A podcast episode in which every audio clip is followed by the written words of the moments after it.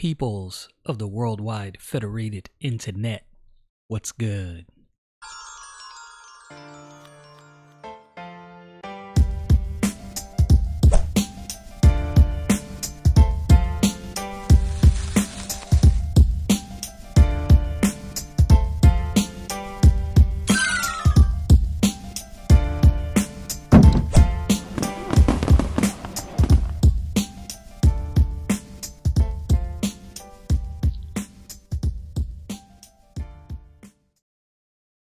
I never really ask for feedback about my podcast.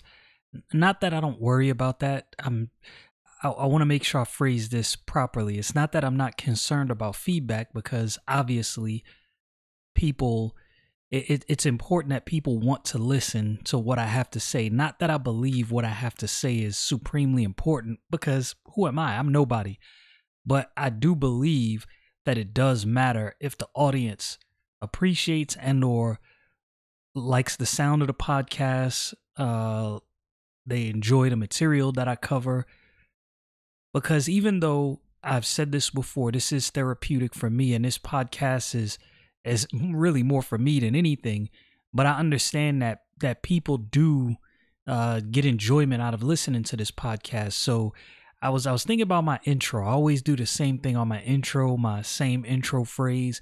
And I was wondering if that ever gets redundant or if people get tired of it. So give me some feedback. Let me know if if you get tired of that intro, if you want something else every now and again.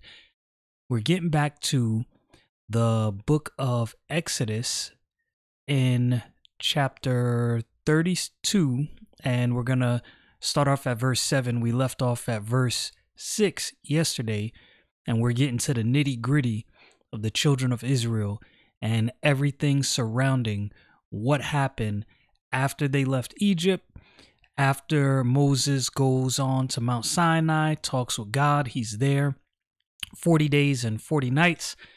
The people begin to wonder, where's Moses? Should be should we be waiting for Moses or should we just move on? They ask Aaron to make them some other gods, molten images so that they can worship and kind of gets pretty crazy. So that's where we left off. The book of Exodus, chapter 32, verse 7. Let's get into this. And the Lord said unto Moses, Go get thee down, for thy people which thou broughtest out of the land of Egypt have corrupted themselves. Now, I, I, I want you to pay attention to what said. He said, Thy people which thou broughtest out of the land of Egypt have corrupted themselves in all of these interactions with Moses and the children of Israel, especially at, at, this point, there's a lot of things that are said that I don't necessarily understand. Uh, I've tried to wrap my brain around some of this stuff and I've tried to understand what exactly is going on. What is God trying to show, right? Because when you look at the things he says to Moses, how he interacts with Moses, I almost get the impression, and I'm, I'm trying to figure out how to say this.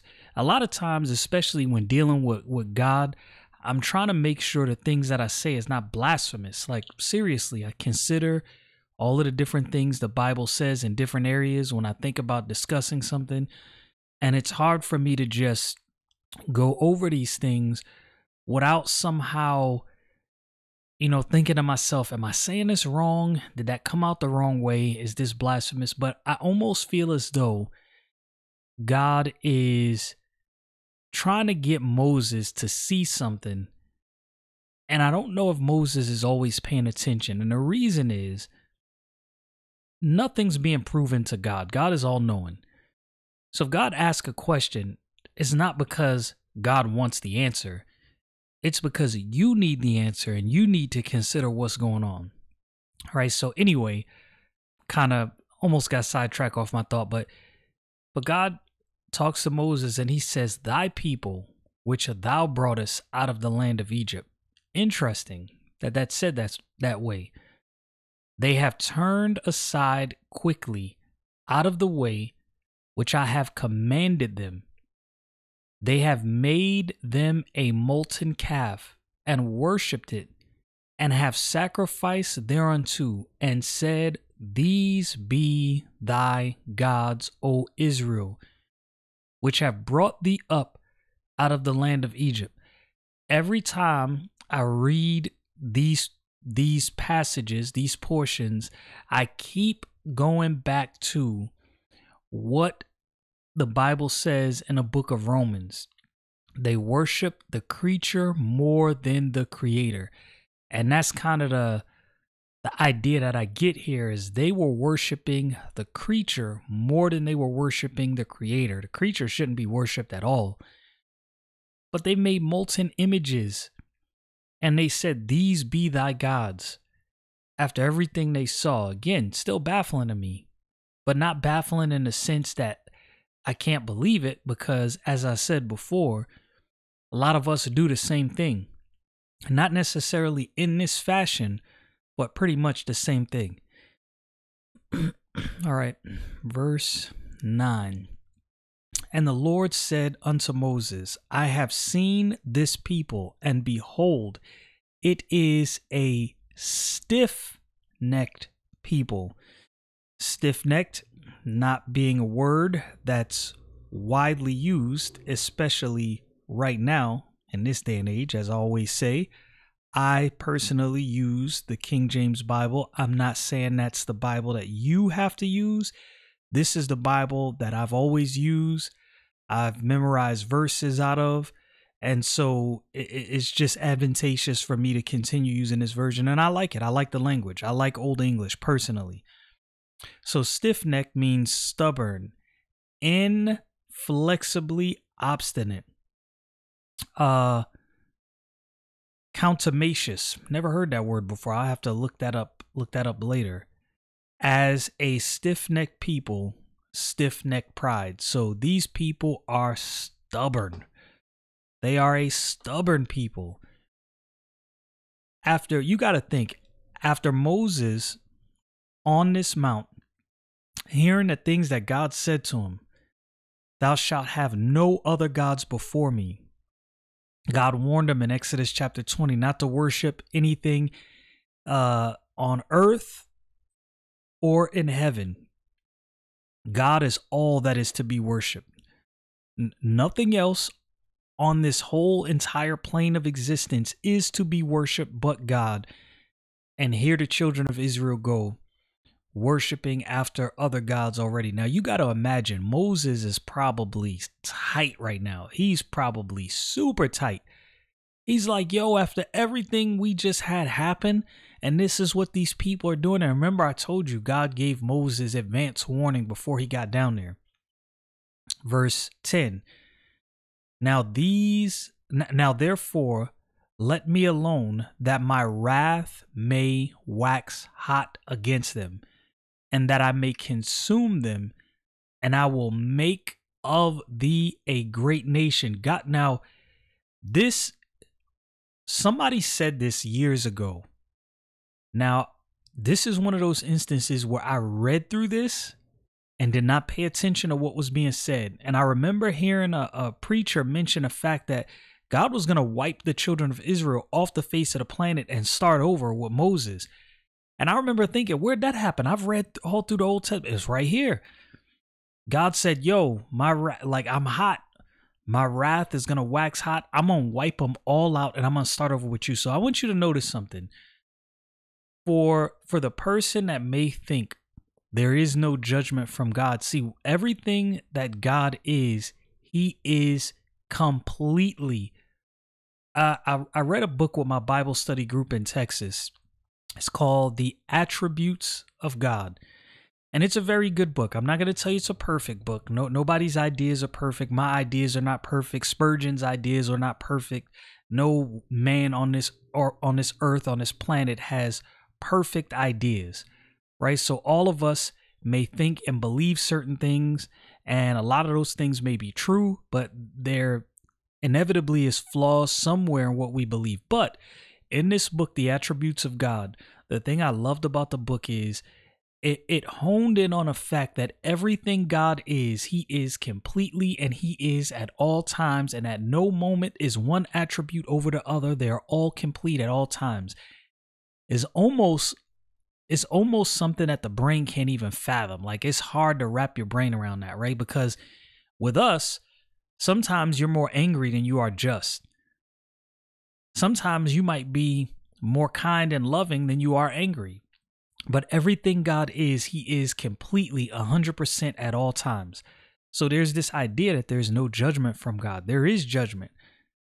And I'm I'm thankful to God that there is also mercy, but don't forget the fact that there is judgment. And God, right here, was ready to wipe the children of Israel off the face of the planet and start over with Moses.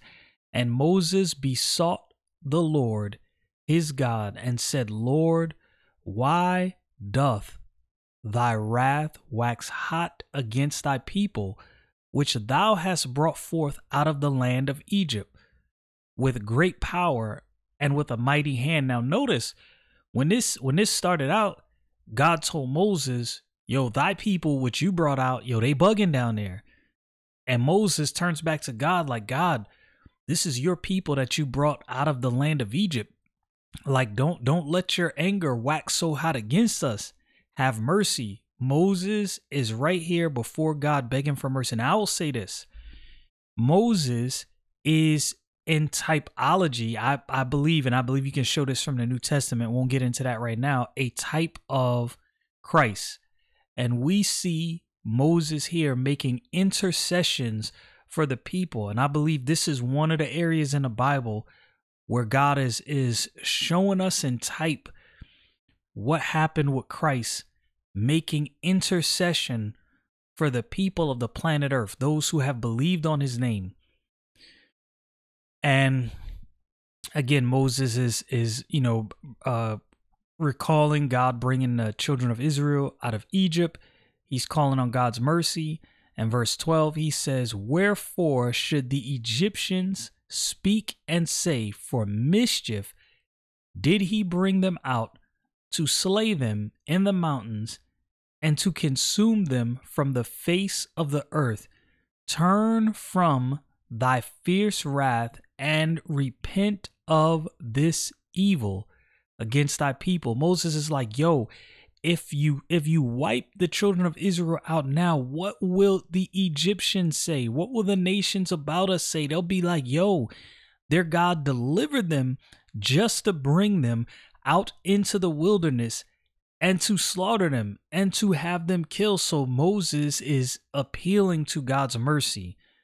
Now, God's wrath is not absent, nor is his mercy. Like I said, everything he is, he is 100% completely at all times. Verse 13 Remember Abraham, Isaac, and Israel, thy servants to whom thou swearest by thine own self, and saidest unto them, I will multiply your seed as the stars of the heaven, and all this land that I have spoken uh spoken of will I give unto your seed and they shall inherit it forever. Now God is uh, now Moses is again bringing before God, yo, remember what you said to Aaron, uh, uh, Isaac, and and Jacob and Israel. You said that to your seed, I'm gonna give this land. It's gonna be an inheritance forever. So he's calling on God's promises. He's calling on God's mercy, making intercessions. And the Lord repented of the evil which he had thought to do unto his people. Now, before you get it in your mind that God God changes, that's that's not you're missing a context here. The context is God turned from his wrath and had mercy. Everything God is, he is completely at all times. I give you an example. What happened to King David? King David, who experienced God's love, God's mercy, and God's power. He violated God, and God's wrath turned upon King David, and he lost a son. And there, you could you could definitely see where there's much more turmoil than that that happened to David from generation to generation, from Solomon on, uh, as a result of his sin. This was this was paid for greatly. So in this instant, we have kind of the adverse.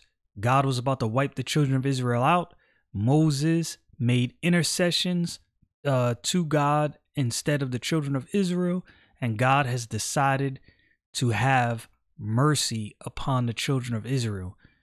Verse 15 And Moses turned and went down from the mount, and the two tables of the testimony were, uh, were in his hand, and the tables were written on both sides.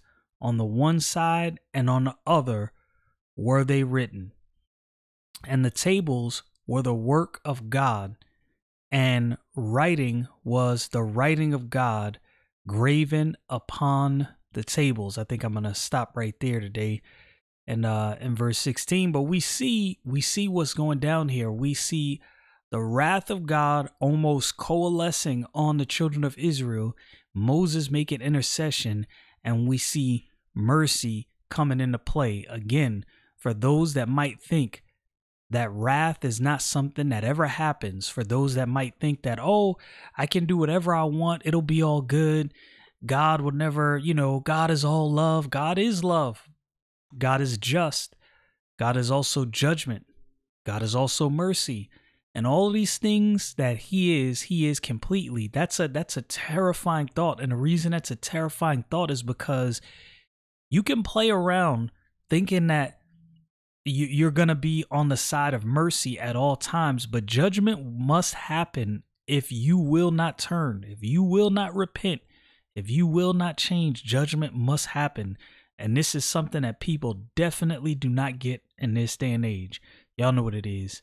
Stay frosty, people.